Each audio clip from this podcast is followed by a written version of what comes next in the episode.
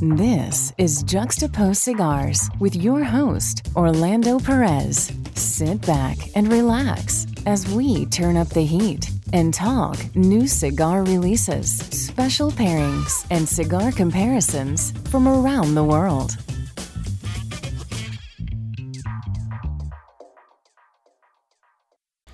This episode, I am calling it Life in Cuba. I will be talking about what my family went through while they lived in Cuba and until they were forced to leave the beautiful island. My father was born in Bauta, Cuba in 1939, and my mother was born in Pinar del Rio in 1941. My grandfather on my mother's side was mayor of Artemisa, which is the province of Pinar del Rio. I don't know the year that he was mayor, but I do know that he passed away at the early age of 40 due to the Castro regime, which caused him to have a massive heart attack. Also, on my mother's side, my grandmother, which she was born in 1911 from Artemisa as well. My other grandmother on my father's side was also born in Bauta in the 1900s, and so was my grandfather again on my father's side. While my parents and grandparents were in Cuba, they lived under President Fulgencio Batista. They had a great life and had everything going for them. Both of my parents and grandparents had beautiful beach houses in which the Castro regime forced my family to leave it all behind. I'll get to how this transpired later on in, in the story. As most know, when the Castro regime decided to go to Cuba in the 1960s and take over the island, most of the people of Cuba saw the truth in Castro as he later stated that he is a communist dictator. Whereas in the beginning he said he was not a communist dictator when he was asked. People then realized that Castro lied to the people of Cuba. Now, my mother, father, and both my grandparents left Cuba from 1963 to 1964. Some of my family had already defected Cuba before my parents did they being my uncles, aunts, and several cousins. Some were living in California and some were living in Florida. My other half being my aunt and uncle and a few other cousins left Cuba in the 1970s. Prior to my parents defecting Cuba, they were forced to do what's called an inventory, meaning that everything they were forced to leave behind had to be exactly what was on in their inventory. If something was missing, they were not allowed to leave the island. My father remembered seeing my grandmother, which is his father, standing in line to board on a plane, and he was just in his one pair of pants, one shirt, and that's it. Same with the rest of the family. Now, the regime did not allow anyone to leave Cuba with anything else no jewelry, no cash, no nothing.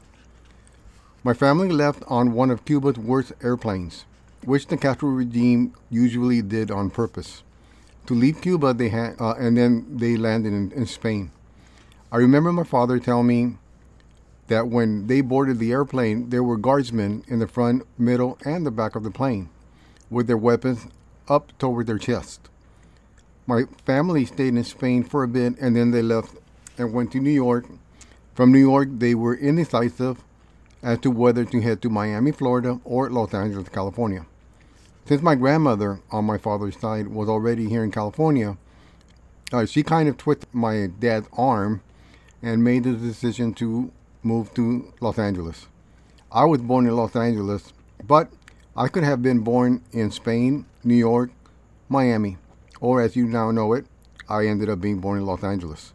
It was not an easy life for my mother and father while in Los Angeles since they didn't know how life was.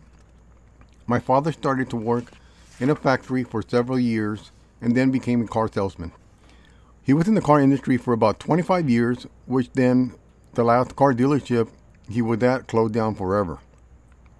The same company that owned the car dealership asked my father if he wanted to work for a commercial real estate company, and he said yes. The company was located in Irvine, California, and we were still living in Los Angeles at that time.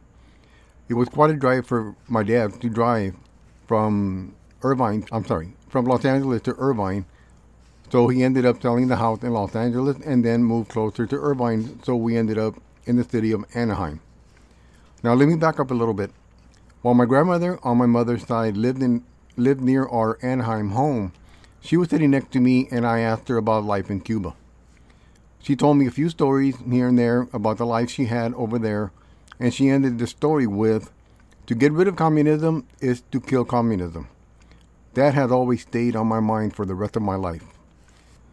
Those that lived in socialism, which then in turns into communism, believe that it will never work. My family are proof of the hardship they went through in order to leave the socialist communist country. I believe the same goes with the other countries such as Venezuela and so on. In fact, when the pandemic, I mean pandemic, sorry, I mean the pandemic hit uh, hit here in the United States, we had a little taste of socialism when the state governments decided to shut down their states. Remember when we went to the stores and didn't have toilet paper, meat, and other necessities? Well, that's exactly what my family went through in Cuba. They had a very difficult time getting things that were necessary. Nowadays, I know it's even worse, but the media doesn't talk about it. Oh, and another thing, there's no human rights in a socialist communist country. One cannot speak freely like we are allowed here in the United States. Why am I saying this? I'm saying this so that people start to realize that socialism, communism will never work. Never has and never will. There's more to that, and I can talk about it when I, uh, but I'll leave that on another epi- for another episode. Thank you for those that listened to this episode. If you enjoyed it, please comment and or like. Or if you have any questions, feel free to contact me directly. This episode is very emotional for me because of the things that my that I've seen in different states, as well as the reminder of what my beautiful family went through. See you at the next episode, which is coming soon and thank you once again. Thanks for tuning in. We hope you've enjoyed this smooth blend. Join us next time for Everything Cigars here on Juxtapoz Cigars.